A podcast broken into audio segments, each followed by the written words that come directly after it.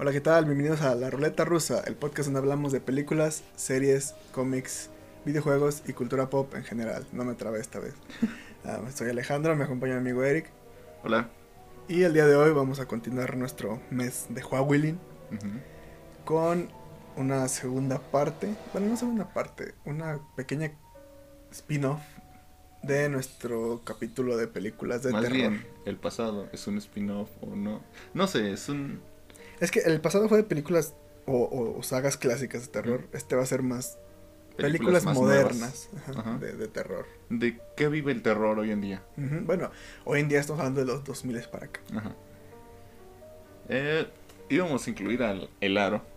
Alex no estuvo de acuerdo, No. porque la versión japonesa es de noventera. Así que no está el aro. Si sí, sí pensaban que íbamos a escuchar el aro, no está el aro. Tampoco la bruja de Blair. Y creo que fue la única que se nos pasó. Eh, nos enfocamos en sagas, porque... La bruja de Blair es saga. ¿Eh? La bruja de Blair es una saga. Hay varias. Son tres. Hay varias. La más de una. La primera es la única buena. bueno, hay varias sagas que consideramos que valen la pena mencionar. Entre estas, pues esta actividad paranormal, que fue la que dio nacimiento, bueno, nacimiento, que dio el boom para las películas found footage, como de metraje encontrado, o sea, de cintas que se graban con cámaras Ujú. en la película, o sea, que no es que se hace obvio que están grabando con una cámara en mano o una cámara estacionaria. Porque en esta, o sea, con esta película no, o sea, ponle que sí había, porque a lo mejor es tipo La bruja de Blair, que ya, ya estaba ese, Ese concepto. ese concepto, pero con actividad paranormal este explotó esa madre, Sí, o de- sea, de ahí empezaron a salir salió películas. Rec, salió, salieron un chingo, revivió a La bruja de Blair, También pudimos hablar de Rec, que es muy buena, la- por lo menos la primera. Ah, también vamos a hablar de la saga, o... Sí, porque es una saga, de las películas del universo del conjuro. Vamos a hablar de la saga de Saw, el juego del miedo. Vamos a hablar de, ¿qué más? La purga, La purga, que empezó como terror y después fue más como acción. Y yo voy a mencionar una película extra al final.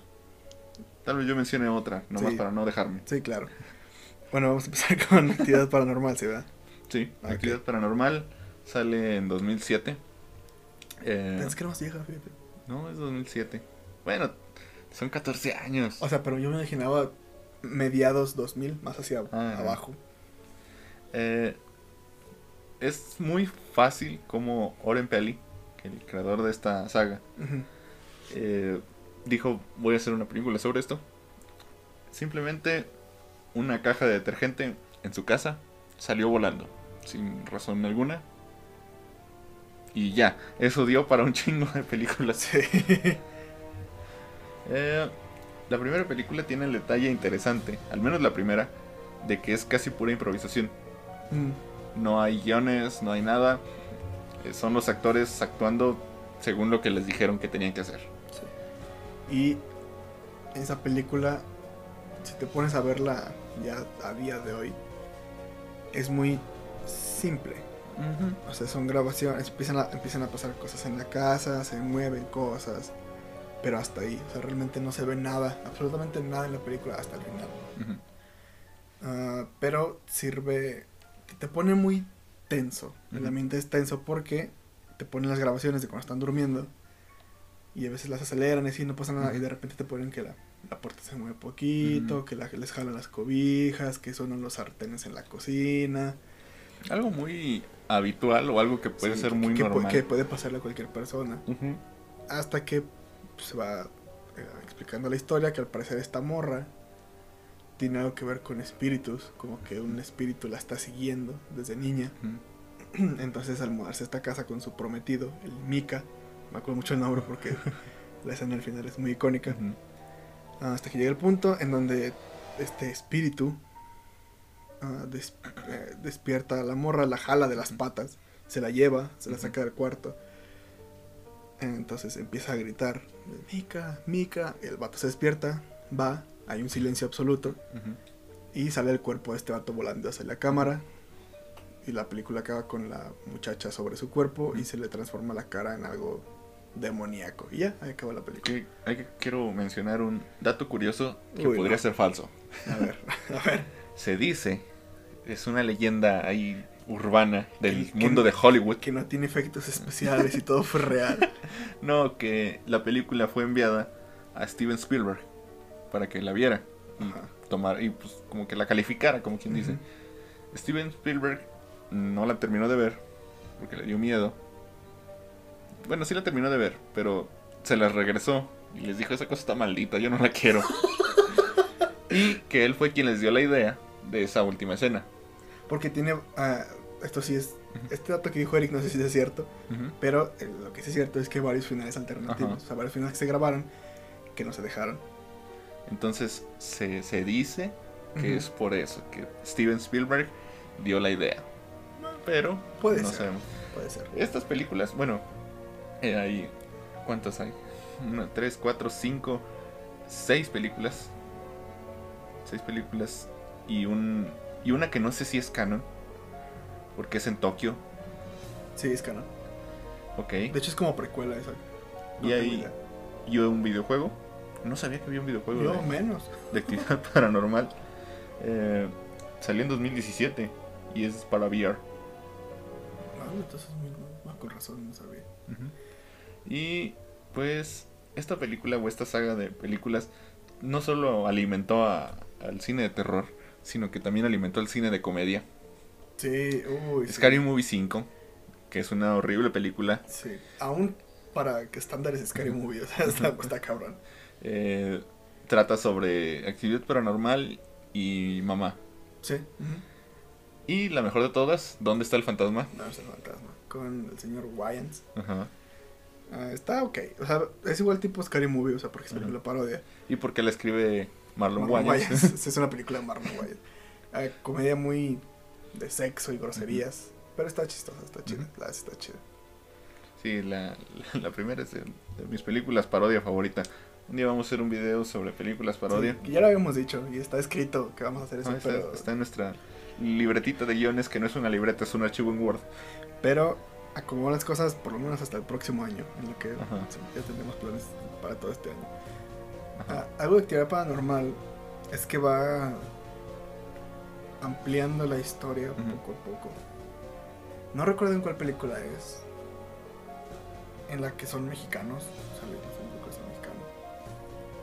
Y encuentran. Todo está como por. Todo está, todo está, todo está hecho como por brujería. Como invocación de espíritus No es, creo que es la última. Bueno, la penúltima. Ah, Ok. Entonces, ah, estos espíritus como que buscan gente para unirse a, ellos. Llega un punto en esta película donde descubren que se pueden hacer portales. O sea, que pueden pasar a otra dimensión. De todos los como entrelazamientos que tienen las, la historia de estas películas, esta es la que más me gusta. Porque al final llegan a una casa y pues empiezan a ver que hay ruido y todo.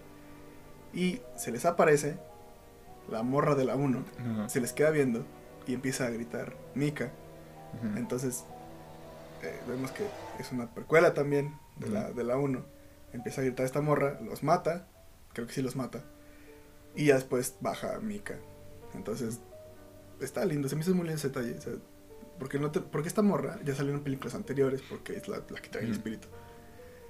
Pero no, yo por lo menos yo no me esperaba verla en esa película. Está, está muy chida. Tengo entendido que esa es la de Market Ones. O sea, los Sí, mercados, los elegidos. Eh, pues sí, es. Aquí siento que sí, la película como que se empieza a juntar entre Rec, eh, La Masacre en Texas, o no sé. O sea, la típica película donde unos adolescentes van juntos a algún lugar a pasar el rato. Sí. Y actividad paranormal, que ya casi no tiene nada de actividad paranormal. Ah, Eh. La última es donde es. Donde ya se pueden ver los fantasmas, ¿no?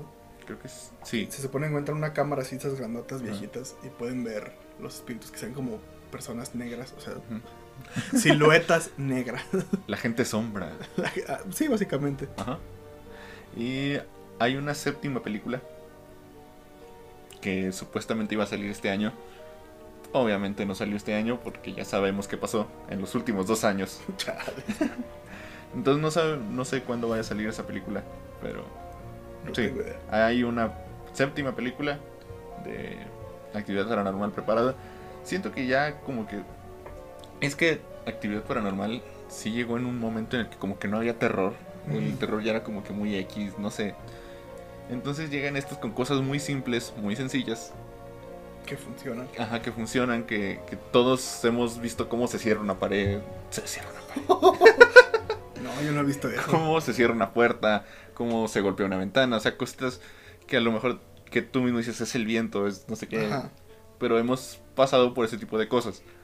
Entonces, como que ver esto, dices, ah, como que sí te da el miedo de sentirte ahí. Pues ya como vemos la saga se fue yendo por otro rumbo, entonces ya. Uy, espera, quiero hacer un pequeño paréntesis. Hablando de cosas que nos han pasado, Ajá. ah, hay un canal que se llama Crypt TV, se me equivoco, que hacen como historias cortas de terror. Y hay una que me dio mucho miedo por cómo yo lo estaba viendo. Porque se cuenta que era una muchacha que estaba en su cuarto, o en la sala creo, y estaba con el celular. Estaba, ah, estaba como viendo una película y estaba con el celular. Y se- con el celular pegado así en la cara. Ujú. Ustedes no me ven, pero lo estoy explicando. Ari. Ujú. Entonces, pues el celular tiene luz y te da mucho en la cara. Y no ves, o se opaca mucho detrás de Ajá. ti. Entonces se ve como una silueta detrás. Quita el celular, no hay nada. Otra vez se pone el celular y vuelve una silueta. Quita el celular y hay alguien ahí. Entonces, yo estaba viéndola en el celular. tenía miedo de voltear hacia, hacia la oscuridad. Es- es- sí, Suele pasar mucho. con los TikToks de fantasmas. Ya es que si fantasmas viven en TikTok. Sí, se lo pasan ahí. Eh, son falsos la mayoría. Sí, es como, ay, se movió algo. Pinche niña ahí disfrazado, un enano disfrazado de. No, no sé. Es, no mames, es uno de los enanos de Memo Aponte, ya lo reconocí. ¿Ya viste el, el de. El juego del calamar. ¿Cómo- ¿De dónde saca tantos No enanos? tengo idea. Tengo entendido, alguien vi un comentario al respecto. Hay una agencia, supongo que es la que se los da multimedios, sí. eh, que se encarga de eso, de conseguir enanos y mandarlos así. Es como que, ah, te vendo un enano. Bueno, no, te rento un enano. Te venden- Tengo un esclavo, ¿cómo es? Sí, la esclavitud, eso ya no existe, ¿eh? No, no le queda a la gente que dice que el racismo existe todavía. Eso ya se eliminó. Ajá. Con la Lo 4T. cancelamos en Twitter. Claro que sí. No, Actividad Paranormal sí dejó un. Creo que malamente dejó una forma de hacer películas. Porque de ahí, como ya dijimos, salieron un chingo de películas que son básicamente lo mismo. El género found footage ah, existe desde antes y hay películas que se han hecho muy bien en cuanto a ese tipo de películas. La que yo voy a mencionar es sobre Ujú. ese tipo de películas. Puedes mencionarlo ahora, digo, para no Ah, las, desviarnos del tipo de película. Bueno, de Poughkeepsie Tapes. Las cintas de Poughkeepsie que en español se llama, creo, Recuerdos Perversos o algo así. Memorias Perversas, no me acuerdo. Ah, como ya dije, el género, este género La llegada del diablo. La llegada del diablo, la maldición. Este, este género de películas, subgénero, Ujú.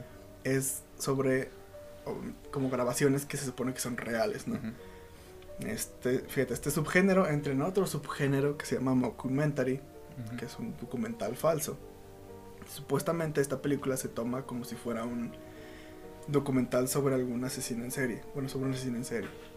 Ah, empieza pues Ficticio. de hecho, sí parece como así con Ajá. los noticieros y todo eso. Empieza con el funeral de ah, Cheryl Dempsey, que es una mujer que fue víctima de este tipo, la mayor víctima de este tipo. Y nos empiezan a mostrar, policías y detectives nos empiezan a mostrar como ah, las cosas que hacía este tipo.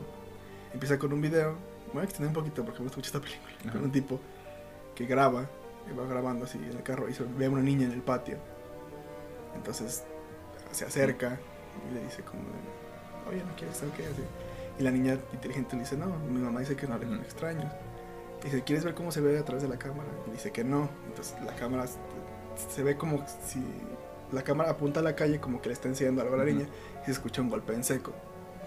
Y después ya se acaba la cinta. Después hay una llamada al 911 de la mamá diciendo que no está su hija y que hay sangre en el patio. Ah, y aquí los detectives empiezan así como, no, y aquí apenas está empezando a, a- Se ve que es muy impulsivo, Ajá. que no sabe lo que hace, que está empezando... Quizá tuvo un mal día, lo corrió en el trabajo, su esposa, etcétera, etcétera, etcétera. Y después pasan más cintas que demuestran que el vato se empezó a hacer muy bueno en lo que hacía. Ah, hay otro video donde se, eh, está en la carretera y le hace la señal a alguien para que se pare, se para una pareja y le dice, ay, si no me pueden llevar al pueblo, es que mi carro no funciona, no, sí, súbete. Le dice, no les importa que grabe, es que estoy grabando mi viaje, ah, sí, no, no pasa nada. Ya le dicen, ¿cómo te llamas? Dice, Ed, es la única vez que se menciona su nombre, que posiblemente es falso, ¿no? Ed. Ajá. Entonces, ya, pues al con ellos, le dice, ah, aquí hay una salida y hay una gasolinera, si quieren puedo dejar ahí. Y ya, está acá. Saca un martillo y le pega al hombre que va manejando. Y después se ve que, como pone la cámara enfrente de él, no se le ve la cara, obviamente. Y mientras está ahorcando a la mujer, entonces los policías dicen que ahí es cuando ya empezó a darse cuenta de que era bueno en lo que decía. Dice, porque él sabía que por ese camino no pasa nadie. La gasolinera a la que iban está abandonada. Y aparte, estaba ahorcando a la mujer, bueno, la tenía tapada la boca, mientras grababa con la cámara. Entonces él sabía lo que hacía. Y le dice, entonces, después, en otro, bueno, encontramos otra, otra cintas como de a la redonda, lo que podemos encontrar, y se ve un hombre que como que el carro coincide y se ve que está haciendo señas a una cámara de seguridad. Pero esas cámaras que se ven ojete, entonces no le pueden ver la cara. Está haciendo señas. Y esta cinta la están mostrando como en una clase para como para forenses Dice, si alguien sabe lo que está diciendo, dice, ah, dice Red House. Dice, ah, bueno, los cuerpos de esta pareja fueron encontrados cerca de un restaurante que se llama Red House. El detalle es que esta cinta donde está haciendo las señas es de mucho antes de que ocurriera el homicidio. O sea, ya tenía todo mm. planeado. Ah, después llegamos a la historia de Cheryl, que es una muchacha que el vato ya la va siguiendo varios días, meses, no sé cuánto la lleva siguiendo. Que aparte escucha las llamadas que tiene con su novio, este tipo, que se van a quedar solos un fin de semana. Entonces él entra a su casa. Son escenas muy tensas porque ah, llega el novio y se esconde en el closet y deja la cámara como escondida. Entonces todo el tiempo estás diciendo, ese güey está ahí adentro. Ah, ya se van a ver una película los vatos, se quedan dormidos, despiertan. Bueno, Val ya va como con ellos, pero despiertan en ese momento. Esta morra se va al baño, el novio se queda en la cocina, ah, prende la luz, ahí vemos que usa una máscara de estas de... Uh, Supongo que ya las han visto porque estamos en pandemia. Las de, las de médico medieval, que es como un pico así largo, blanca. ataca al novio. La cámara voltea, que ya vio a Cheryl, pues, que ya, ya lo vio. Empieza a correr. La atrapa. Y la cámara se ve en el suelo y solamente se ven las sombras y se ve cómo está pegando en la cabeza. La secuestra a esta morra, al novio. Es que, está muy bien hecho como si fuera un documental. Explican que encontraron el cuerpo del novio decapitado con las tripas colgadas en la casa como si fueran decoración navideña. O sea, por dentro, no por fuera. Y, y, los policías dicen que es muy astuto. Dice, porque los reportes de cada, de cada homicidio que hizo son diferentes. Por ejemplo, en este dice inexperto, en este sabe lo que hace. Acá posiblemente padezca sus facultades mentales. Acá es muy inteligente. O sea, son homicidios muy random. O sea, siempre actúa diferente. Entonces a Cheryl la tiene en su sótano y le empieza a, golpear y todo este tipo de cosas. Diciéndole que ya no es Cheryl, que se llama esclava. Ah, le empieza a decir que mató a su familia, que debería estar agradecida porque mató a su familia. Entonces Cheryl, para salvar su vida, supongo, le empieza a decir como así, tú eres mi maestro y estoy, obviamente llorando y gritando. De que sí, estoy agradecida de que los hayas matado, así. Pero pues vemos que poco a poco sí va cambiando. Ah, la va cambiando. Ah, después, este asesino ah, crea una identidad falsa. O sea, empieza a cambiar su modus operandi y empieza solamente a atacar a prostitutas. En la película mencionan, y esto que les sirva de consejo a todos, que cuando en un pueblo o en un lugar te dicen que hay alguien peligroso, todos están alerta pero cuando te dicen que solamente ataca a cierto tipo de gente y tú no eres ese tipo de gente, bajas la guardia. Esto es lo que hace, empieza a matar prostitutas, entonces todos los que no son prostitutas, pues no en teoría no corren riesgo, ¿no? Qué bueno, viviendo en Latinoamérica. Ah, no, todos corremos riesgo, o sea, pero estoy diciendo que en general si ven que es peligroso, cuídense. Ah, O sea, cuídate siempre. sí, cuídate siempre, por favor, te queremos. Este. Entonces empiezan a bajar la guardia. Se ve como. Tiene un auto de policía. Porque una mujer se sube con él. Porque hasta la cámara está como en medio y se ve como hacia atrás, asiento de atrás. La mujer está atrás. Y ya empiezan a burlar como, ah, es que con que se siente ser arrestada, ¿no? Ja, ja, ja, ja, ja. Y le dice, oye, ¿te puedo preguntar una cosa? Sí. ¿Por qué me dijiste policía? Y el amor se puede decir, ¿cómo? No debes subirte con extraños. Y ella le dice de que no, yo soy el, el, este, ¿cómo le, cómo el- el carnicero de, Ujú. de no, no me acuerdo cómo es el apodo, pero yo soy el carnicero. Y la morra empieza a decir que no, que, que no esté bromeando y no, que no es juego. Y, y está muy, está muy sádico este pedo. Le empieza a decir, va, hagamos un trato. Te voy a violar. Y después te voy a dejar ir. Pero no les va a decir a nadie. Y la morra dice, no, sí que sí. Y dice, no, obviamente no. ¿En serio Ujú. crees que te voy a Ujú. dejar ir? Y le dice, es más, después de lo que te voy a hacer, ni tú ni yo vamos a querer que sigas viva. y creo que sí es la misma morra, o no sé si es otra. De ahí pasamos a una escena que se ha visto, bueno, que yo he visto mucho y ya confirmé que Eric ya la vio, por lo menos en redes, Ajá. que es, aquí vamos a poner la imagen, no el video, no, pero quizá la imagen, de donde está el tipo, está la cámara con una morra con la boca tapada. Y de atrás entra un tipo entrando a gatas, bueno, a, a cuatro patas, con una máscara. Es él. A la mata con unas jeringas en el cuello. Y vemos que ya involucra a Cheryl en los asesinatos. A ella le dan un cuchillo para que mate a otra morra. Ah, y pues ya sigue la investigación. Hasta que encuentran muestras de semen en algunos de los cuerpos. Y da con un policía. Entonces empiezan a ver y como que la ruta de ese policía concordaba con los asesinatos que encontraron. Entonces se echa la culpa a este oficial. Tienen muchas pruebas, tienen huellas de él en varios de los cuerpos. Como no sé, bueno, ahorita les digo. Entonces, pues a él lo tienen como el culpable. Él no se, no dice nada, o sea, no, no testifica ni, ni como inocente ni como culpable.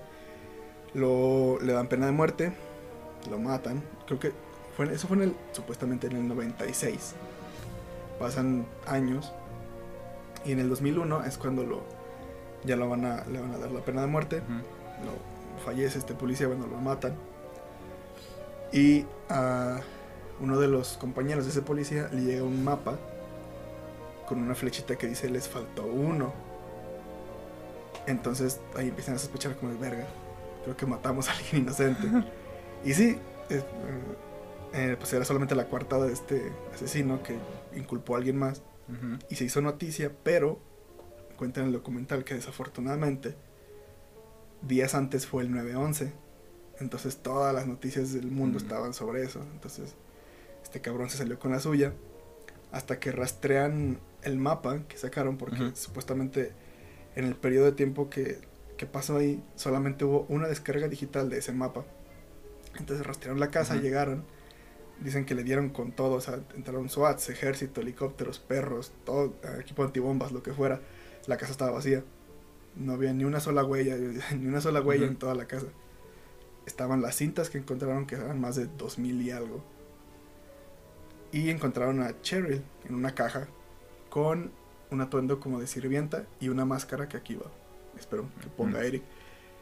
Em, y ya la rescatan y se cuenta que ella estuvo tan acostumbrada, fueron como 8 años que estuvo así, estuvo tan acostumbrada al dolor y sufrimiento y tortura que ella solita se torturaba sola, o sea, Ella solo se torturaba sola. ella solo se torturaba sola, se hacía daño, se, se rasguñaba, se cortaba partes del cuerpo, porque... ¿no? Y el... Bueno, al principio del documental, falso documental, se ve que alguien saca un cuerpo de una tumba. ¿Ok? Dejémoslo ahí. Al final, a los del documental antes entrevistan a Cheryl y le dicen de que... Ella dice que pues no, no sabe qué decir, o sea, que quiere que digan. Dice, ah, pues di lo que quieras. Y ella dice de que él la amaba y que ella sabe que él va a venir por ella. Y ahí se ve, se rasca su cabeza y tiene un muñoncito, o sea, no tiene mano, No. la morra. Ah, al parecer, dos semanas después de esa entrevista se suicida esta morra, porque pues no puede vivir sin su, sin su maestro. Ah, ya que dije que al inicio es el funeral. Y supuestamente la cinta esa de alguien desenterrando es del vato este viniendo por el cuerpo de Cheryl. Mm. Y la película acaba con el detective principal diciendo de que cuando salga esta película van a estar atentos al cine porque obviamente ese vato va a estar, va a estar ahí afuera. Y ya, acaba la película. La conté muy a detalle porque me encanta esta película. Eh, y al final nunca se supo quién es el asesino. Y. Y pinches películas, o sea, con todo respeto, sí deberían de decirte todos, todas las películas. Este güey es el asesino, a menos de que vaya a ser una Sí. secuela. Sí, y luego esta película se siente muy real porque al final también hay como condolencias a las familias de las de las fallecidas y así. Obviamente es falso, o sea, es una película tal cual. Ah, se basaron en un, creo que sí era un tipo que mató a muchas mujeres y tenía grabaciones, pero no es como que tal cual eh, en ese tipo. O sea, Un asesino serial cualquiera en Sí. Estados Unidos. Ajá, sí. Que actualmente ya casi no hay. O si hay, los des- descubren luego, luego. Son muy pocos, pero Porque ya pero- son, con toda la tecnología que tenemos hoy, es muy fácil. es muy fácil dar con ellos. Que por cierto, quiero agregar esto, que ya habrán pasado algunas semanas y tal vez ya hay más información al respecto. Supuestamente ya saben quién es el asesino del zodiaco. Ok.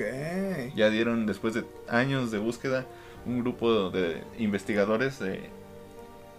Creo que son agentes del FBI retirados que investigan casos. eh, dieron con quién era el asesino de Zodíaco. No está confirmado como tal, porque la prueba más grande que ellos tienen es que tiene las mismas cicatrices. La persona que ellos dicen que es, tiene las mismas cicatrices que la, el dibujo, el único dibujo o la única Ajá. imagen que se tiene del asesino del Zodíaco. No, no es muy fiable, pero puede que sí sea. Vaya.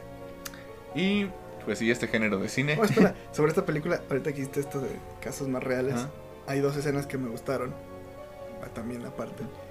Una es donde en una de las cintas sale este vato, ahora no tenemos la cara porque está grabando él, que va a darle sus condolencias a la mamá de Cheryl cuando recién desapareció.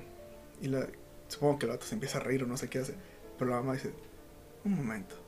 Y empieza a llorar y el vato se va Mm. corriendo. Y de ahí sacan como una descripción de él, de hecho que tiene como bigotillo y no sé. Mm, Y otra es donde le preguntan a Ted Bundy sobre la, o sea, que les dé pistas o que les ayude. Y él dice, ok, violó a la morra, sí, antes o después. De que de matarla, no después. Ah, ok. Es probable que esta persona no le importe mucho la putrefacción de un cuerpo. Dice, puede tener, seguir teniendo relaciones, incluso hasta años después de, de que fue la, la muerte. Dice entonces, si encuentran algún cuerpo, entre comillas, fresco, no se lo lleven, déjenlo. Él va a volver por él. Cosa que vimos que hizo al final con el cuerpo de Cheryl. Son detallitos, detallitos. Que sí lo hicieron, así agarraron a un asesino serial, no recuerdo cuál. Si quieren aprender más de asesinos seriales, está Leyendas Legendarias o en Netflix está la serie Mad Hunter. Esta serie es, trata básicamente de cómo se creó el, o cómo se desarrolló el método de investigación para encontrar asesinos seriales. Eh, solo hay dos temporadas, la tercera la seguimos esperando. Eh, el David Fincher, que es el director, dijo que tal vez no, pero creo que ya sí. Entonces, véanla, está muy interesante la verdad.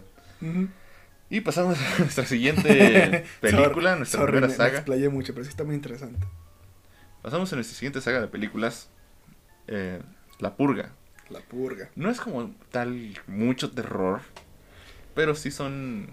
Es medio gore, Sí. con... Y aparte los disfraces de, de La Purga son muy populares en Halloween. Sí, las máscaras, la de la... Es como la Estatua de Libertad en neón. Ajá. Esta está muy popular. Eh, la película se estrena en 2013. Hay cinco películas y una serie. Yo solo he visto tres. Yo solo he visto una. Bueno, es- el, creo que esta saga lo que tiene chido es el concepto. En Estados Unidos, para disminuir el crimen, un día al año, bueno, 12 horas al El año. crimen y la pobreza. Sí. Y ser más ricos los ricos. Sí. Es una crítica al Bueno, capitalismo. ahorita vamos a eso. Ah, 12 horas al año se permite cualquier crimen. Ah, en, contra de, en contra de políticos, no. O sea, hay ciertas reglas, pero en sí cualquier crimen, robo, violar, asesinar, lo que sea, es legal. Bueno, no es ilegal, mejor dicho. Entonces, mm, Hay restricciones, Sí, o como sea, dijo, a los políticos no, y armas de destrucción masiva tampoco están permitidas. ah, sí, no, porque Eh, bombas, granadas, C4, eso no está permitido. o sea, armas de fuego, sí. Ujú. Entonces, la primera película vemos la perspectiva de una familia.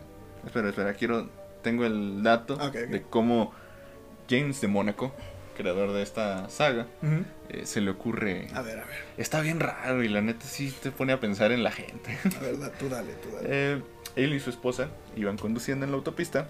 Un conductor ebrio les tiró el auto encima, o sea, se fue directamente en contra Ajá. de ellos. Eh, no pasó nada, nadie murió, nadie se lesionó gravemente. Eh, los dos autos se detuvieron y eh, tuvieron una discusión. Estuvieron a punto de llegar a los golpes de Mónaco y el ebrio.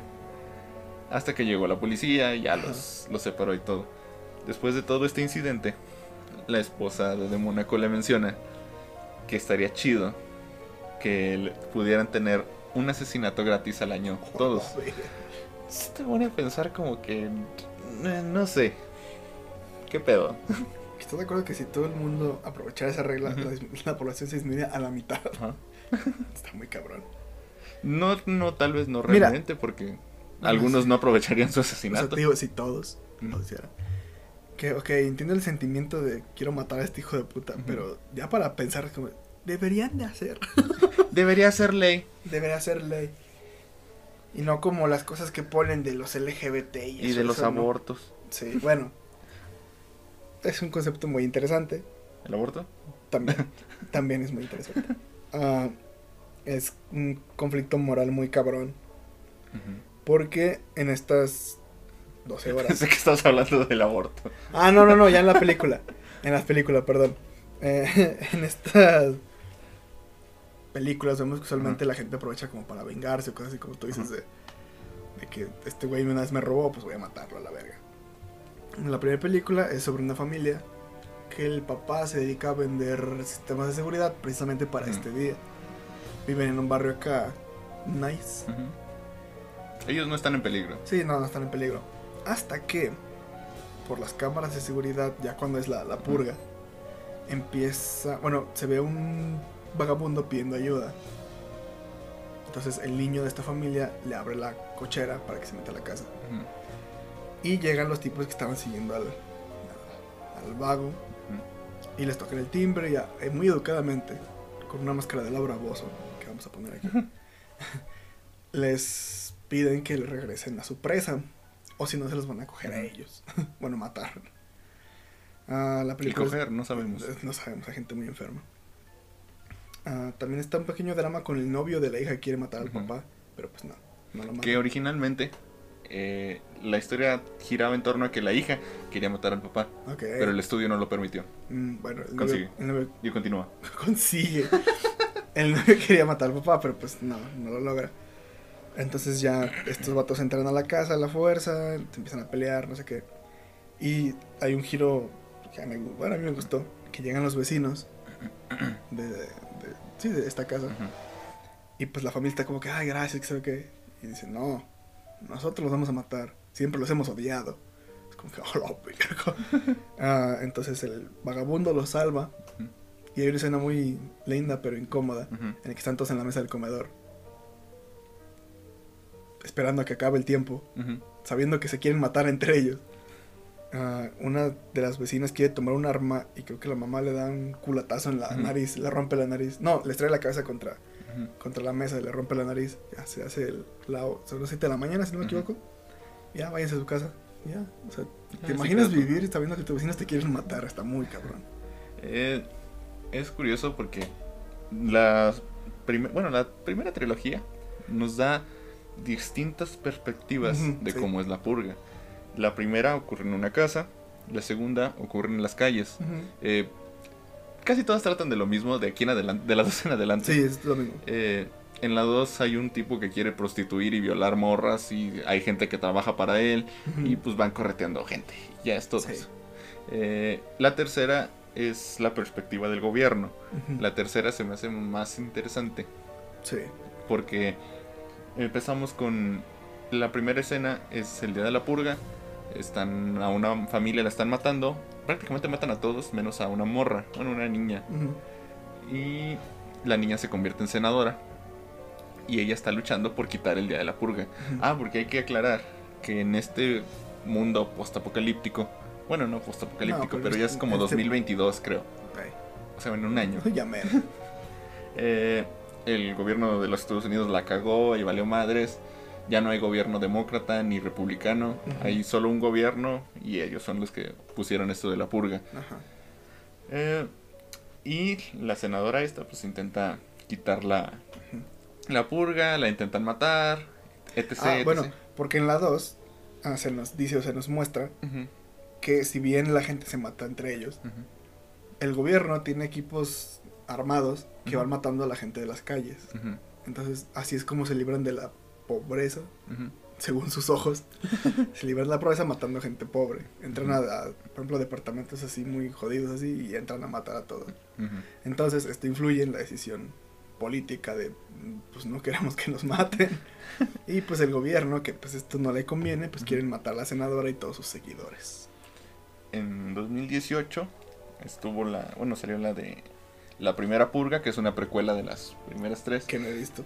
Que básicamente, o sea, es como que, pues nada, explica cómo es la primera purga, pero es igual que las demás. O sea, no Sí. tiene nada de especial. Eh, nada más te explican que el gobierno totalitario tuvo la idea porque un drogadicto al que iban a matar, este, dijo frente al jurado que debería de ser legal matar y ya, o sea, Ah, mira qué chido. ya, pues como que no, no se les ocurrió una idea mejor para justificar esto. Entonces, bueno. Eh, hubo otra película este año que sí salió con Tenoch Huerta. Eh, Nuestro clasista favorito. él, él, él es la única persona que me ha hecho creer que el racismo a la inversa sí existe. Eh, O sea, por su odio a la gente blanca. racismo es racismo, señor. Entonces, pero sí, la purga forever. La purga por siempre. No sé cómo se tradujo en Supongo que sí, no sé.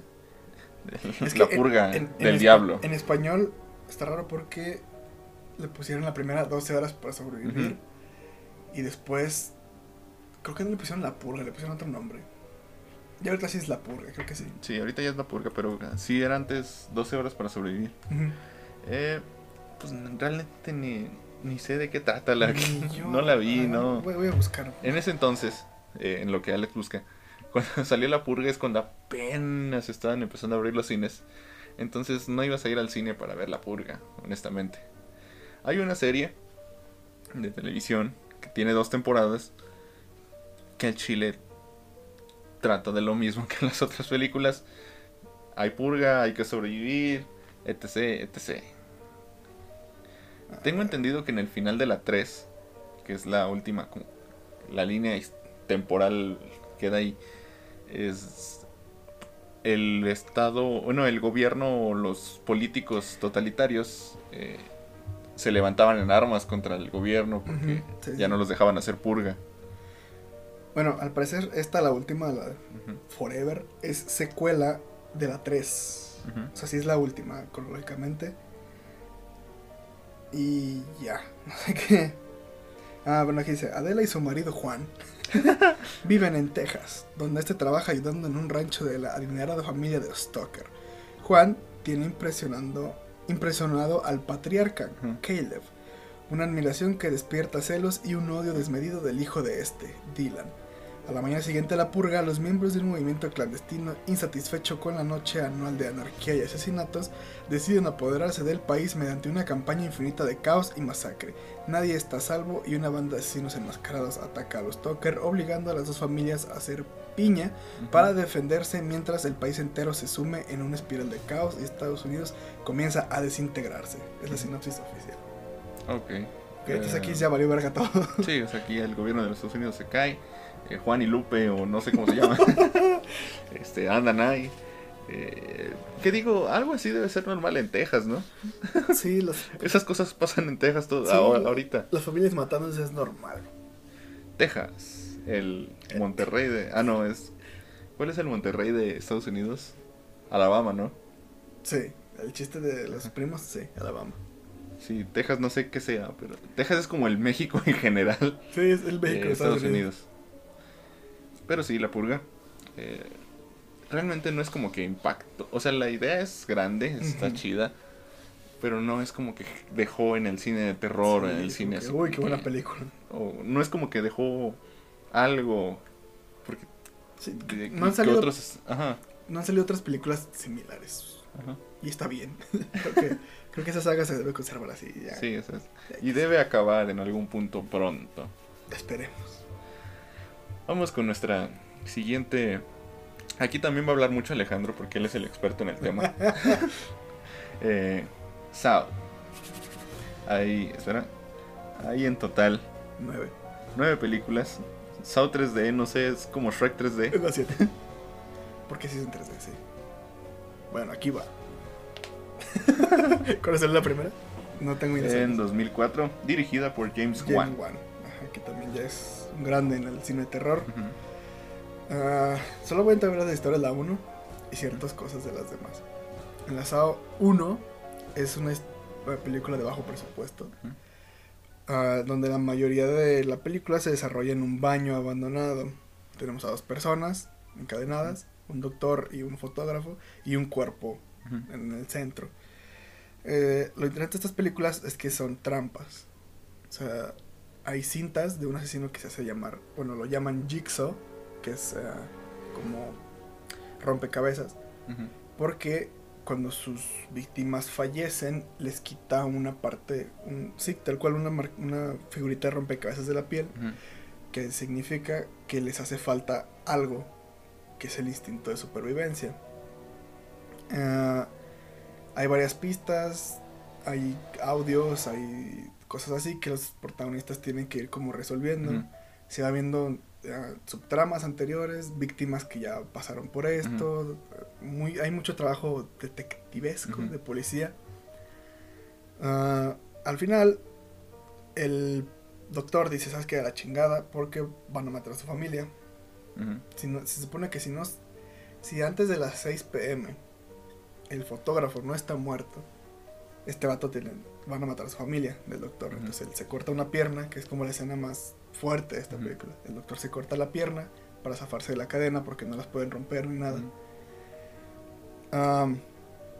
llega el tipo que al parecer es el que planeó el juego a decirles como que sabes que fallaste, carnal. Le va a disparar, pero el fotógrafo le pega con un... La parte esta de arriba del, del baño, de la taza del baño. sí, la tapa del baño. Sí, y le, lo mata a golpes con esa cosa. Entonces el doctor le dice al fotógrafo, espérame, voy por ayuda. Entonces va arrastrándose poquito a poquito. Y algo consistente en estas películas es que empieza la música de la saga, como para dar explicaciones. Y vemos que se levanta el cuerpo que estaba tirado en medio, que es la mente maestra detrás de todo esto y le dice al vato que su llave, la llave de sus cadenas, estaban en la tina en la que despertó. Pasa en el flashback de que se fue por la coladera. Ah, el vato le quiere disparar con el arma del tipo que llegó, lo electrocuta y le dice fin del juego y cierra la puerta. Muy icónico. De aquí en adelante vamos a ver a este asesino que es John Kramer, que poco de su historia, él tiene cáncer, y perdió a su hijo no nacido. Intentó suicidarse, pero sobrevivió y esto le, entre comillas, abrió los ojos de que la vida es bella y tiene que apreciarse. Entonces su, su ideología es buscar gente que no aprecia la vida y ponerlos a prueba para que lo hagan. Uh, la saga se mueve muy complicada o hay muchos... Demasiado. Demasiado. la 2 es en una casa. Hay que aclarar que la 1 se filmó completamente casi en una bodega. Ah, es lo que te digo, o sea, es un, un, set del baño ese y a lo mucho una que otra escena en la casa del doctor o en alguna oficinilla X de los policías y ya. Es... Sí, había muy poco presupuesto, entonces... Pero la película fue tan bien que pues después mandaron toda la verga con el presupuesto. Ah, lo interesante de estas películas, por lo menos al público, son las trampas. Ah, que según James Wan eh, salen, salieron de varias de sus pesadillas. Ok, eso no sabía. También qué miedo dormir junto a James Wan. que saber que alguien que sueña así está en otro lado. Este. Vamos viendo varios policías. En la 2, el encargado es el detective Eric, Eric Matthews. Que en una de las trampas, su hijo. Suena jugador de básquetbol. Eric Matthews, sí. En una de las trampas está su hijo. Ahí ya vemos a John Kramer ya con su tuniquita así. Lo capturan supuestamente, pero le dice, hey, vean las cámaras de allá. Y se supone que está en vivo. Y el detective ve a su hijo y le dice, hey, tranquilo, él va a estar bien. Pero el detective se desespera, lo, lo mole a golpes, lo lleva, lo dice que lo lleve a la casa donde están, lo lleva. Cuando llegan a esa casa, está vacía. Esos videos no eran en vivo, estaban pregrabados. El hijo estaba donde estaban antes ellos, en una caja fuerte. Eh, entonces secuestran a este, al detective, una de las aprendices, porque este asesino tenía aprendices. Seguimos a la siguiente película. Es la historia de un matrimonio. Ahora sigamos en South 3. ¿no? South 3, sí. South 3. 2006. En esta película, el que hace las pruebas es un señor que perdió a su hijo en un accidente. Bueno, alguien atropelló a su hijo. Entonces las pruebas que a él le tocan es se va encontrando con gente involucrada en el caso y él decide si salvarlos o no. Primero está una morra que era testigo. Ah, está colgada desnuda en un cuarto donde hace mucho frío y le empiezan a rociar agua. Entonces empieza a congelar. No la salva. Bueno, no puede salvarla. Al final no lo logra. Después está el juez, que fue el que pues dictaminó la, este pedo de que el asesino está libre. Bueno, el tipo que atropella a su hijo está libre. Lo salva, él sí lo salva. Y después está el asesino de su hijo. Y el tipo intenta salvarlo, pero ah, eh, los fanáticos de la saga están de acuerdo en que este protagonista es el más estúpido que hay. Aparte de que va caminando a todos... hay, ah, porque hay un cronómetro. Aparte de que va caminando a todos lados como si tuviera hueva. Para salvar a este tipo, al, que mató a su hijo, tiene que agarrar una llave, donde es, una cajita con una escopeta. Al jalar la, llave se va a activar la escopeta. Entonces tiene que hacerlo con mucho cuidado y rápido. Lo hace sin fijarse que atrás de él estaba el juez. Entonces el juez recibe el escopetazo y se muere.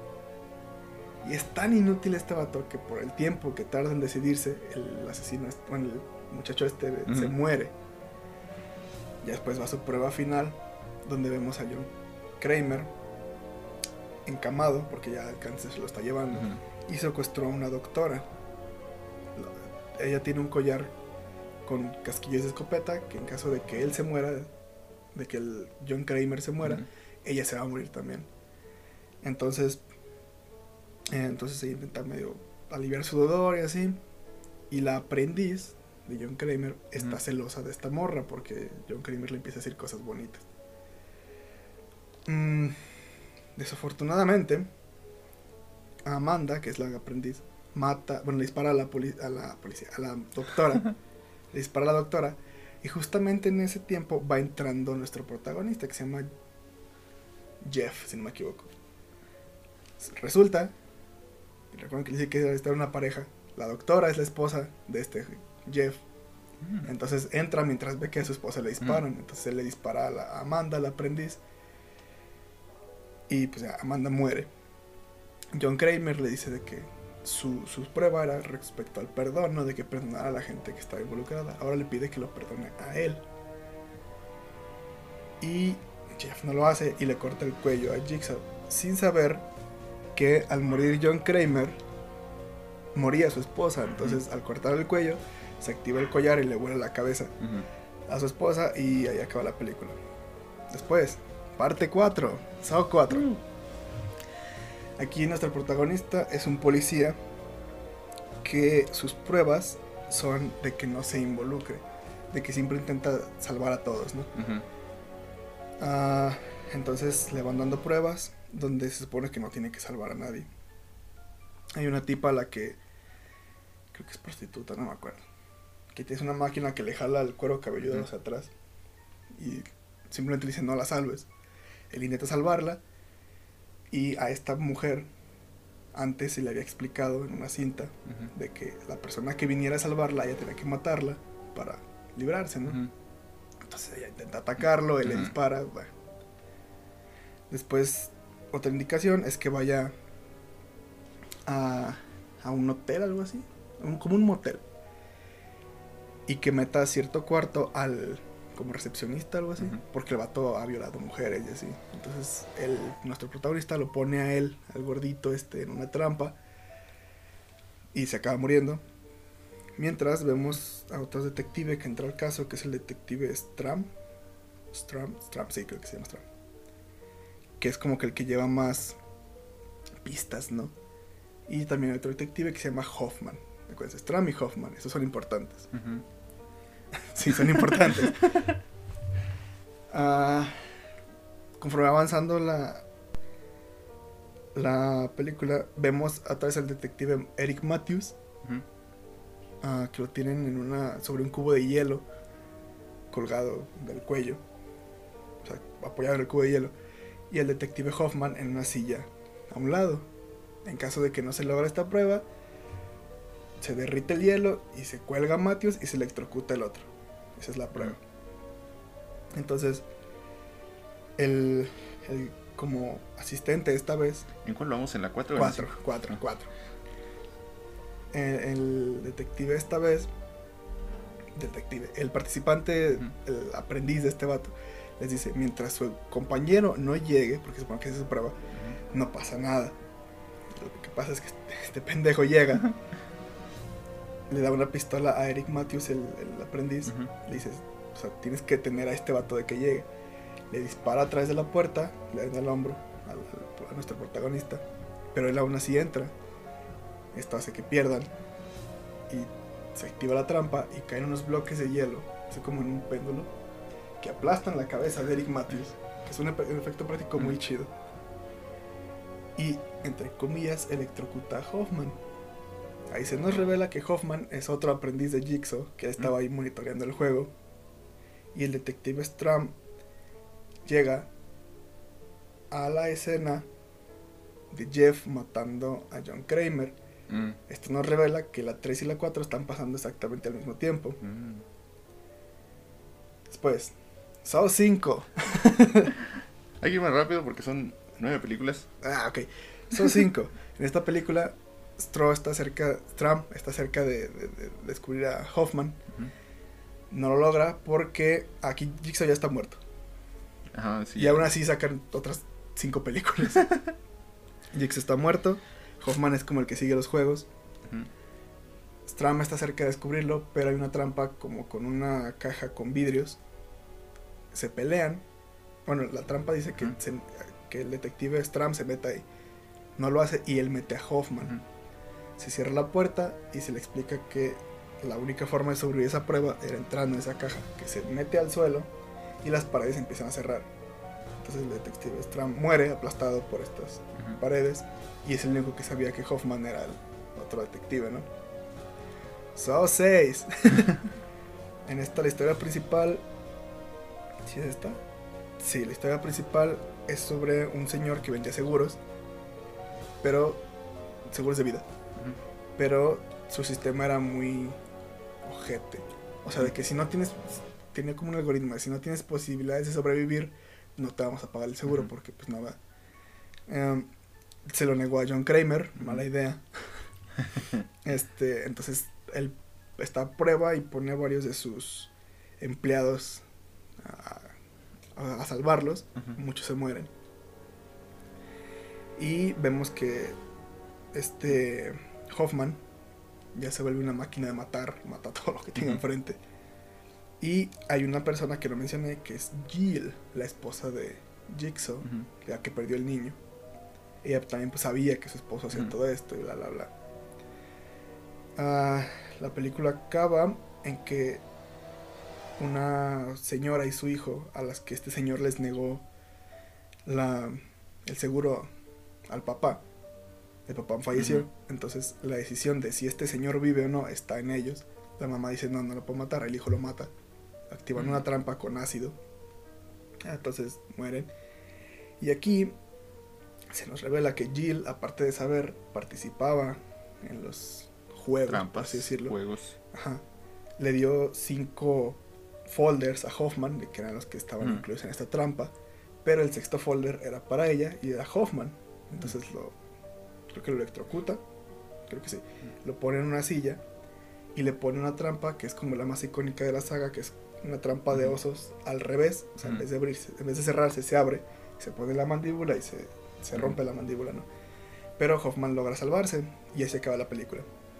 So 7. Saw 3D. So 3D. Porque aquí hay varias escenas en 3D chafa. Ajá. Como el 3D casi siempre. Casi. Cuando empezó. Es que fue cuando empezó el 3D el hype. Y pues sí, está. Todos teníamos que intentarlo. Sí. Esta, la historia principal, bueno, las trampas principales, es sobre un tipo que dice que sobrevivió. Porque hay mucha gente que sobrevivió a las trampas. ¿no? Él dice que sobrevivió, pero realmente nunca fue puesto a prueba. Entonces lo ponen a prueba. Igual varias trampas donde tiene que sobrevivir. Este. Aquí está la muerte más injusta, yo creo, de toda la saga. Porque al final, o sea, tiene que llegar a tiempo porque su esposa está como en una. ah, No sé si conozcan la del toro de bronce o algo así. No. Una tortura que es así. Ah, ya. Ok.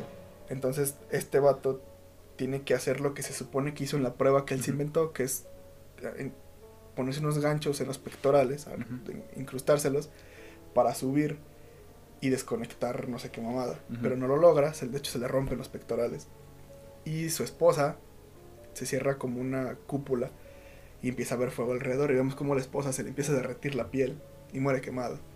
Ella no tenía la culpa. y ah, la historia debería, yo pienso que debe terminar aquí. Porque Hoffman atrapa a Jill y la mata. Le pone la trampa esa de osos. Al fin la vemos funcionando la trampa y la mata. Empieza a quemar toda la evidencia. Y al final llegan más gente con máscaras de cerdo, que es algo que no dije, la- lo característico. Son las, las túnicas negras y máscaras de puerco. Los trabajadores, bueno, los aprendices de. Jigsaw usan eso. Vemos a dos personas que llegan y lo, lo ponen en una jeringa. Lo, lo- lo- sí, lo ponen ahí. Y llega otro tercero con un bastoncito. Y se nos revela que desde la primera película, el doctor Gordon, que es el que se cortó el pie, ha sido aprendiz de Jigsaw. El aprendiz secreto que nadie más conocía. Ah, y el encargo que le dejó Jigsaw a él fue si algo le pasa a Jill, haz lo que tengas que hacer. Y esta película acaba con Hoffman encerrado en el baño de la primera, que yo también sigo varias veces en otras películas. Eh, Hoffman le quita la, digo, Gordon le quita la sierrita esa con la que se corta el pelo y dice, no va a ser tan fácil. Este vato empieza a gritar de que no, y Gordon cierra la puerta diciendo, fin del juego. Siento yo que es un buen final. La película no es buena, pero siento yo que es un buen Pues final para la saga. Creo que hasta aquí sí va a ser el final. Es que de- es, el, ¿Por es el final. Tenemos desde 2004 hasta 2010 salieron siete películas, Ujú. o sea, una cada año. Sí.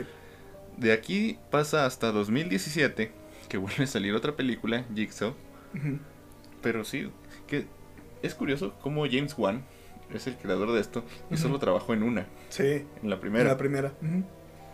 Eh, luego las dirige Darren Lynn, Darren Lynn, que solo dirige de la 2 a la 4 y luego él, él dirige la última que salió, pero esa no me gustó. Ok. Eh, bueno, espera. Bueno, sí, sigue. Bueno, Jigsaw, esta película es muy inconsistente. Porque, bueno, obviamente pasan las trampas, el grupito que va con las trampas. Pero son trampas en las que no es posible Sobrevivir. O sea, no, o sea, tiene que ser muy conveniente todo para que sobrevivas. Por ejemplo, hay, a un vato va por unas tablas y se le cae el pie y se atora con los cables. Tiene que jalar una palanca para salvar a sus compañeros que le van a cortar el pie. O sea, tiene que caer exactamente en ese punto para, para eso. Ahora, de lo que tiene que salvar a sus compañeros es de que está en un granero que se está llenando con maíz, creo y empiezan a caer cosas, sierras y trinches así. Es al azar, o sea, se puede morir cualquiera ahí que se necesitan, o las, las personas que sobreviven se necesitan para la siguiente parte de la trampa. O sea, si a alguno le llega a caer algo de eso, ya valió caca tu siguiente trampa. Ah, igual son personas que, que tienen errores. Y todo se ve muy moderno. O sea, son cosas diferentes a lo que vimos antes. Pero al final quedan dos personas, una mujer y un hombre. Y se nos revela que Jigsaw es el que estaba haciendo esta prueba. Que no tiene consistencia porque todo se ve muy moderno para, para el tiempo en el que él hacía sus trampas. Ah, lo que hizo el, va- el hombre fue que condujo borracho y sus amigos murieron en un accidente por su culpa. Lo que hizo esta mujer es que por accidente asfixió a su bebé mientras dormían y le echó la culpa a su esposo y su esposo está en la cárcel o creo que lo mataron, o sea, ella tuvo la culpa. Entonces, lo que él quiere es que confiesen y les deja una escopeta con una cartucho y les dice la llave para salir de aquí Ujú. está en ver hacia ustedes mismos. Entonces, Está en tu corazón. no, así le dice, hacia ustedes mismos. Entonces la morra está ganando la escopeta y le va a disparar al vato. Dispara, pero la escopeta dispara hacia atrás. Mm. Por eso dijo que a ustedes mismos. Ah, la llave estaba en el cartuchito, entonces se destruyó. Y lo que es algo muy curioso es que en la actualidad empiezan a... Bueno, lo, lo raro de esta película es que todo se empieza a ver como que está pasando en la actualidad porque empiezan a ver los cuerpos, varios forenses y así. Que esta es algo actual y dicen que Jigsaw ya está muerto. Entonces cuando se nos revela que es Jigsaw es como que, ¿qué pedo? Resulta que el que está haciendo esto es otro aprendiz secreto de Jigsaw Mm. que sobrevivió, que sobrevivió a esa prueba que vimos. Porque Jigsaw la cagó por accidente y este vato no se despertó. Entonces le dio otra oportunidad de vivir Mm. siendo su aprendiz. Entonces él está replicando todas estas cosas para al final matar a un detective que ni siquiera me acuerdo qué hizo en contra de él. Y la película acaba con él diciendo yo hablo por los muertos. Y ahí acaba la película. Como se han dado cuenta, esta saga es de nadie muere y Sí. no- ah, pero no sabías que mi hermano también Sí, era malo y matan al hermano. Sí. Ah, pero no sabías que también mi primo. Y la última, sí se llama Jigsaw, ¿no? La última, No. escrita por Chris Rock y protagonizada Chris, por Chris Rock. Rock. Sí se llama Jigsaw, ¿verdad? ¿O no? La última se llama Spiral, Spiral, sí es cierto. Spiral. from the Book of Saw. En, esta, este año. en esta película, a mí me gustó más o menos. Me gustó más que la pasada. Es que siento que es muy...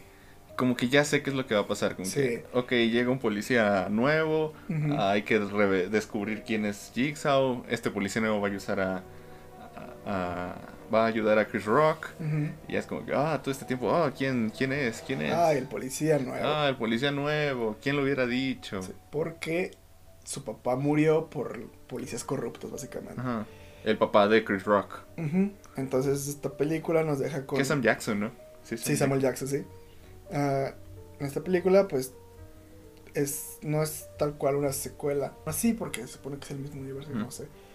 Pero básicamente es una persona X Sí, o sea, no tiene tomando, nada que ver. tomando con- inspiración de Jigsaw. Y ya es todo. Realmente no. La película, bueno, esta serie de películas es más gore que Sí, es, terror. es, es gore, sí. No es tanto terror, es más gore. Pero pues, hecho, la- el personaje es emblemático ya. en las 7, de hecho muchos la consideran la peorcita porque aparte del 3D, Ujú. como que es mucho, como dicen, mm, gore porn. O sea, como que a la gente que le gusta la violencia tiene que ver eso. Es como violencia innecesaria. Y yo creo que sí. Eh, la película es, bueno, Scary Movie 4 trata Ah, sobre sobre Saw. Y la guerra de los mundos, ¿no? No sé si nunca han visto visto eh, los Inca Games, nunca han entrado a Inca Games, los juegos de Obama. ¿Alguien ha Ah, jugado sí. los juegos de Obama? De Obama Saw Game. Bueno, aquí gracias a esta saga de películas tuvimos los juegos de Obama. Sí. Eh, están bien chingones esos juegos. A mí me gustan este tipo de juegos de... A ver, con esta cosa que agarré acá, la uso acá y Mm. hago algo y así como que... Aparte porque salían un chingo de cosas que no sabías Sí, por qué salían. Sí, de referencias bien estúpidas. Y sí, James Wan, el gran director de Aquaman, de Saw y El Conjuro. ¿Qué? Vamos a hablar del conjuro. Ajá. El Conjuro creo Ah, es aquí, que... aquí vas a hablar tú, tú eres el experto. Pues realmente no soy el experto. Más que yo sí. Pero el conjuro sí fue como que un refrescó para la industria del cine de terror. Sí, un poco. O sea, porque que actualmente todas las películas de terror que ve- vemos o que salen son de un fantasma, una posesión un, bruja. un exorcismo, Un demonio. un demonio, eh, un monstruo genérico. Pero de repente llega el conjuro, sí, con estas cosas que ya, a lo mejor, o sea, que ya, de las que ya mencioné, pero con un aire más fresco, con algo más nuevo. El conjuro sale en 2013. Eh, James Wan ha participado en todas las películas, ya sea como director o como productor, excepto en la última. En la última no participa James Wan. ¿Cuál fue la última? La de... La última, la del Conjuro diablo me hizo 3, hacerlo? El diablo me hizo hacerlo. Qué, qué mala película. Bueno. Sí, está medio chafita. Este, el Conjuro 1, que es la más épica de todas. La, creo que es la única que he visto completa de toda esta Es en saga. la que, es en la que conocemos a Anabel. Sí.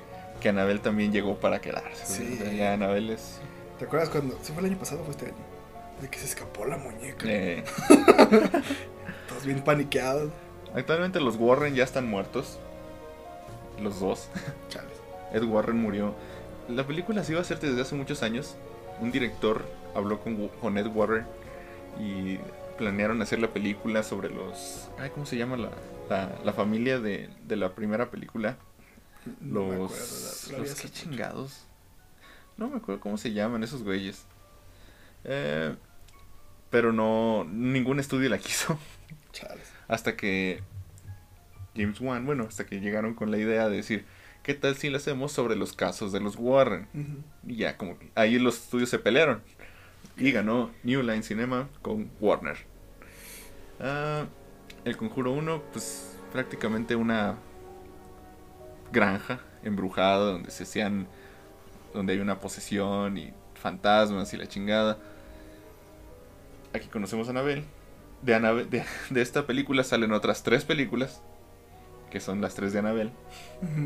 Sí, son tres de Anabel, ¿no? Sí. Es la de Anabel 1, la de Anabel la creación. O sea, la de Anabel 1, que es Anabel atormentando otra casa. Ujú. Anabel 2, que es como se crea Anabel. Sí. Que es aparte de, bueno, que es una brujería y una niña y la chingada. Y Anabel 3, Anabel viene a casa, que es cuando llevan a Anabel a la casa de los Warren, al museo de los Warren. Ujú. Y pues, la morrilla, la hija de los Warren. Ah, no te creas, es que invitan a una morra y están bien pendejas, como siempre. y sacan a Anabel de su. De la cajita Ajá, de la que se supone que no se tiene que ni tocar. Ajá. Y pues ya, Anabel empieza a hacer.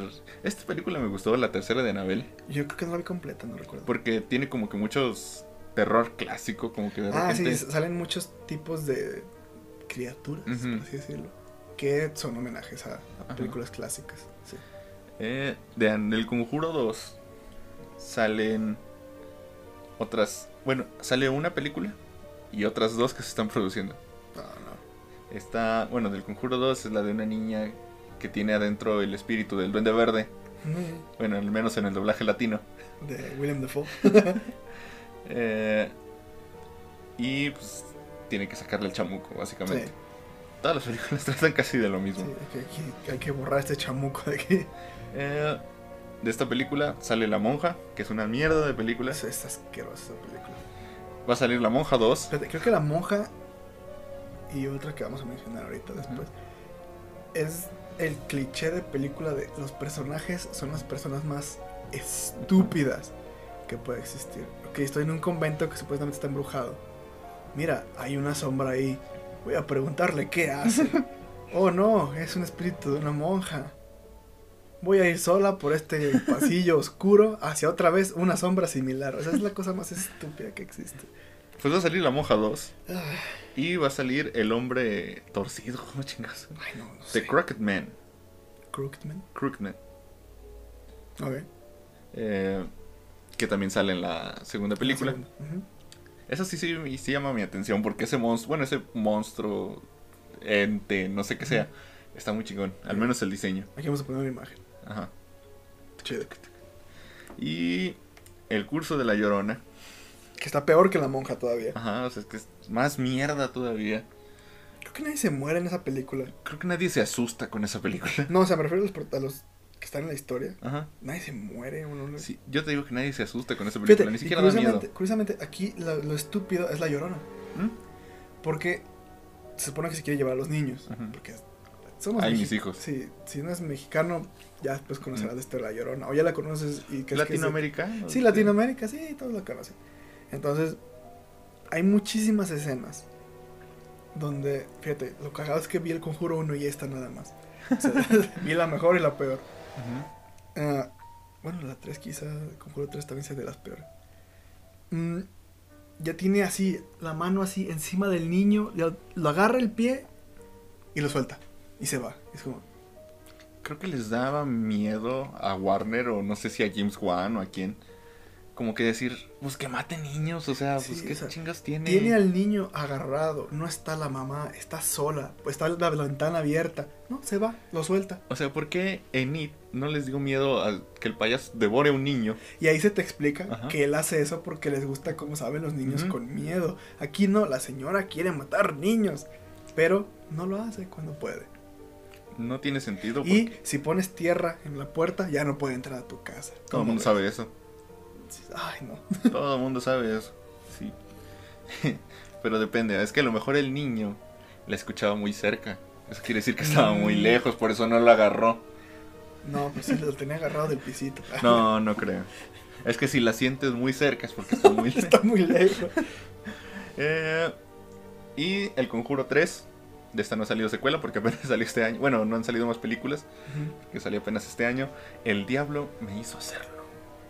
Uh, que yo he visto trailers y opiniones, incluido mi hermano chiquito, que él es muy conformista en cuanto, o sea, no conformista, pero él sí me dice de que "Ay, ya no critique las películas, solo velas. A él no le gustó, o sea, ¿te, te imaginas qué tan mala tiene que estar para que a él no le gustara? a mí me gustó. O sea, como que se hizo entretenida. O sea, como que Eh, así una película de miedo que digas, oh, por Dios, qué miedo. No, es entretenida. Y ya, al menos para mí. Eh, pues la película trata básicamente, eh, hay una posesión demoníaca, los Warren hacen un exorcismo, eh, el espíritu se pasa a otro morro porque está pendejo. Y... Ah, y luego ya pues, el morro tiene una posesión y mata a un tipo, a su casero. Y ya, básicamente la película es del juicio de cómo intentan los Warren liberar a este tipo porque el diablo le hizo hacerlo, como lo dice la película. Mm, Algo interesante, lo interesante es el trasfondo de, trasfondo de todas estas películas. Eh, en este caso, en la vida real, fue la primera ocasión en que en Estados Unidos se usó ese pretexto mm. de un asesino. O sea, en la corte. Ajá, de el diablo me hizo hacerlo, o estaba poseído, o un espíritu, un demonio, etc, etc. Ok. Fue la primera vez que se usó. Tengo entendido que nunca ha funcionado. No mames. Ni esa ocasión funcionó. Ujú. O sea, que, no mames, o sea, ¿cómo chingados? Ah, bueno, sí, vete. Ah, ok, lo siento. Discúlpanos. A ver, ¿qué dicen ustedes, Warren? Sí, efectivamente, un demonio lo hizo No, hacerlo. ni pedo. Ok, Nomás ya no te juntes con demonios y ya. es que no mames, morro. ¿Para qué juega la Ouija? Sí, no jueguen a la Ouija. ¿Quién lo mandó a jugar a la Ouija? No. Eh, en la 2, me parece. Algo que tengo. Los Warren, si no han visto el episodio de Leyendas Legendarias, lo voy a mencionar una vez más. Este mes lo voy a mencionar mucho. Eh, hay un episodio dedicado a los Warren, donde hablan de todas las farsas y mentiras que. Creo que el vato, Ed Warren, en la vida real, es pedófilo y tenía una morrita viviendo. Una niña viviendo ahí en su casa de la cual abusaba. Eh, sí, está pesado. Sí. No Eh. puedes respetar a alguien así, no, no hay forma. No. Y pues básicamente son unos... Son como el Carlos Trejo, pero gringos. Básicamente son eso. Sí, eh, tienes razón. Ah, eh, los... Pues sí, los Warren en verdad intentaron liberar a un asesino diciendo que el diablo había... Lo había hecho- poseído. Ajá. Eh, pues no tiene ni, ni madres, o sea, Son- las cosas que están ahí... de trapo. las cosas que tienen los Warren no, no so- son falsas. Los videos, las grabaciones, todo es falso. Sí. Eh, pero lo que tengo que reconocer es que Warner o James Wan, no sé quién se encargó de eso, de elegir a los actores que hacen de los Warren, Yo le quiero dar crédito a James Wan. sea No, quien sea, Merece crédito ese señor. eh, hicieron un gran trabajo. Algo me pasó mucho en Annabelle 3, que es cuando casi no salen. Ajá. Es en la película en la que casi no salen. Que cuando llegan ellos dos, como que te sientes protegido, te sientes seguro. O sea, como que, ok, ya llegaron estos güeyes, ya no va a pasar nada. Que, bueno, yo no visto. Ujú. Pero algo que vi en internet es que está muy bonito que siempre traen ropa combinada los. Ajá. Está, está lindo. Es una. eh, No, te la pintan como una relación hermosa la que tienen ellos dos. Hasta que ves la vida real. Hasta que ves la vida real. Pero en la película, la verdad es hermoso. Sí. Sí, que no se queden con lo de la vida real. Digo, al final, vean las películas, están chidas. Sí, es entretenimiento. Eh, Vera Ferminga, Farminga, Farmiga, tiene un nombre muy raro. La actriz que hace de Lorraine. En la segunda, peli- segunda película se lesionó la voz, básicamente. Se lastimó la voz. Porque por alguna cosa u otra siempre fallaba la toma. Entonces tuvo que gritar 50 veces. Y sí, se quedó sin voz. Falleció, de hecho. Ese día falleció. Lo que hoy se usa es otra actriz le pone en la cara de... Eh, básicamente dicen los actores que en la grabación de la primera película pues, se escuchaban cosas, se, el viento hacía tumbaba Uh, cosas, el viento les decía, les hablaba al oído, el viento, muchas cosillas. Entonces James Wan para la segunda película llevó un padre a bendecir el estudio. Así estuvo ese pedo. Eh, eh, Vera Farmiga dice que su celular apareció como rasguñado de la nada. Hay muchas cosas, no sabemos si sean verdad. ¿Te imaginas que ha sido James Wan? Voy a decirles un montón de pendejadas para que se sientan bien tensos. Que sientan lo que es el miedo. O sea, ¿han escuchado lo que pasó en El Exorcista? en el exorcismo de Emily. ¿Sí es Emily James? ¿Cómo se llama? No sé. Pues eso va a pasar aquí. ¿Han escuchado de cómo se volvió Jared Leto loco en el estudio de Suicide Squad? Pues así me va a poner yo, morros. Actualmente, como pasa con. con. Breaking Bad. ¿Que ya La- terminó? ¿Eh? ¿Ya terminó? Ok. Mm, No, esa saga no ha terminado. Ah, chale. Eh, hay la casa de los dueños de la Mm, primera ay. película. Pues constantemente tienen que estar pasando con gente que va a tomarse fotos, que va Ay, a tocar la puerta, que van a hacer rituales satánicos, eh, que dejan esculturas demoníacas y cosas. Porque sí. Porque la gente es pendeja, no hay de otra. O sea, porque alguien dijo, pues vamos a... Va, te entiende el tomarte foto, porque güey, es la casa de la película. Pero ya para estar molestando al, al dueño o dueña de este, o sea, ¿qué, qué ganas? Al dueñe. no ganas nada, no ganas nada con estar de castroso. Y un último dato curioso. Uy, eh, Javier Botet, el tipo que hace de Crooked Man, Mm. es el mismo que hace de Slenderman.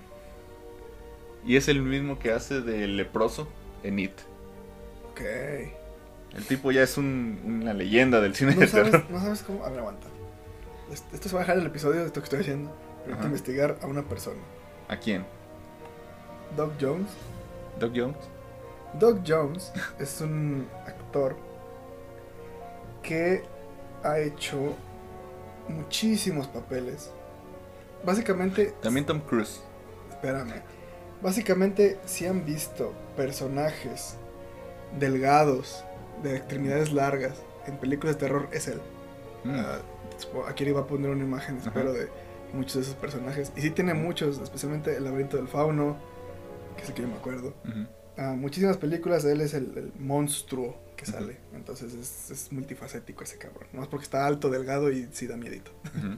Como Slenderman. Como Slenderman. Tal Pero vez no hace de eh, también largo en la familia Adams. Puede ser. Eh, y pues sí, El Conjuro llegó a cambiar la, la industria del cine de terror. Para mal, yo creo. Yo creo que Es que. no para bien ni para mal, simplemente hizo algo distinto Sí, o no tan distinto, pero lo supieron hacer bien. sí, es que también- el, el cine de terror, desafortunadamente, hoy día ya es muy. Todo es muy cliché. Todo, absolutamente todo. Porque o es una película copia de otra, o es literalmente un remake o secuela de otra película. Entonces sí se siente. Falta originalidad. Ujú. Falta esa creatividad. Que también creo que se va volviendo más complicado Sí. con el paso de los años. O sea, Sí.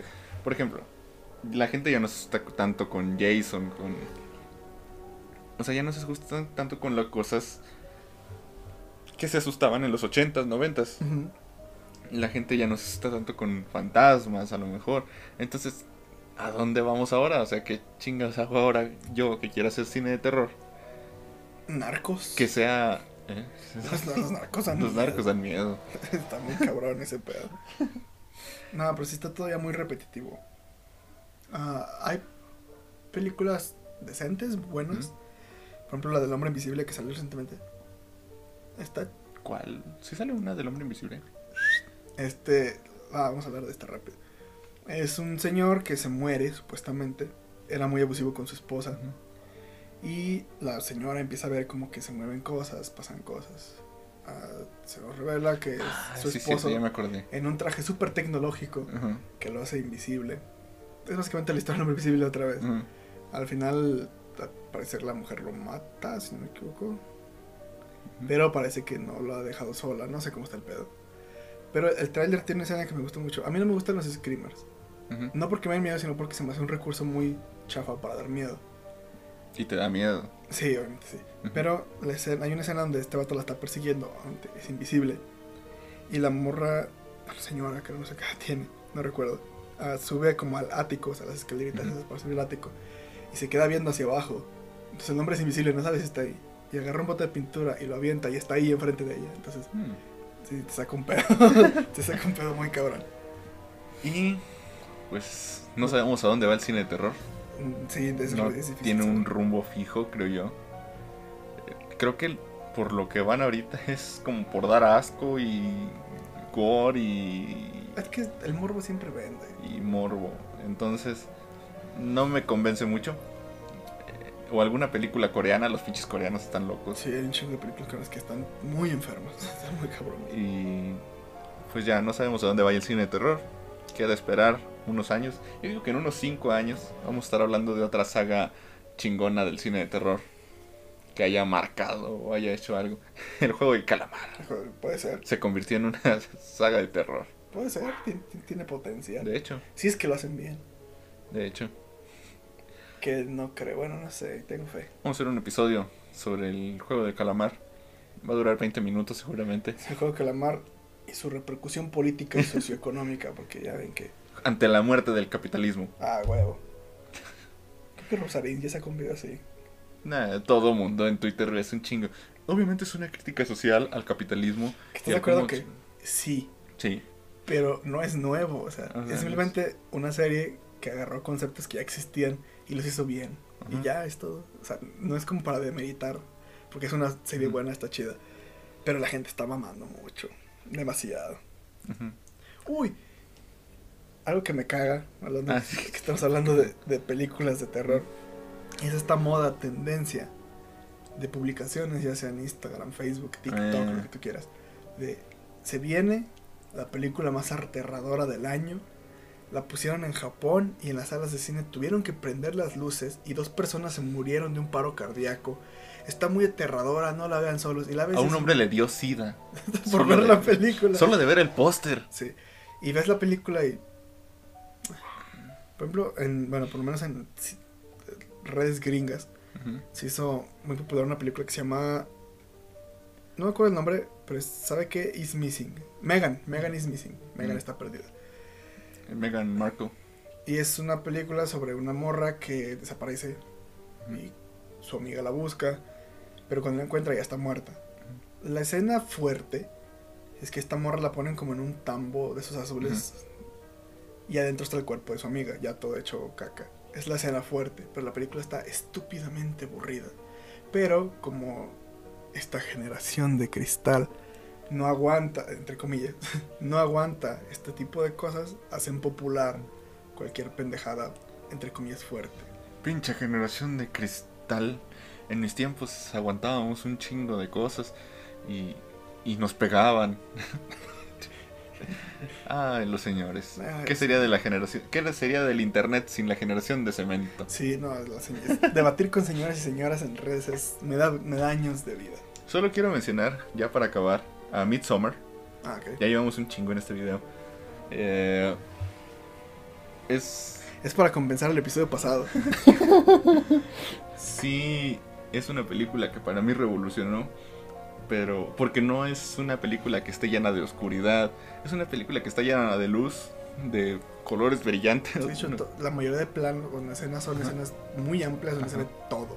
Se ve todo y siempre es de día. Gente de blanco con florecitas en todos lados, o sea, es muy clara, pero un suspenso muy cabrón. Ajá. Eh, unas escenas bien extrañas. Que, ¿Qué pedo? ¿Por qué estoy viendo esto, güey? Sí. Eh, el final está muy chingón. Con Florence Pugh. Eh, no sé en qué servicio o en qué plataforma de streaming esté. Pero Midsommar, si pueden, véanla. Y eso sería todo por esta semana. Sí. Ya no tenemos nada más que decir del cine de terror. Pues sí, pero pues ya se va a repetir Sí, o sea, mucho. Como el cine de terror. Eh, nos queda un episodio de Halloween, Día de Muertos.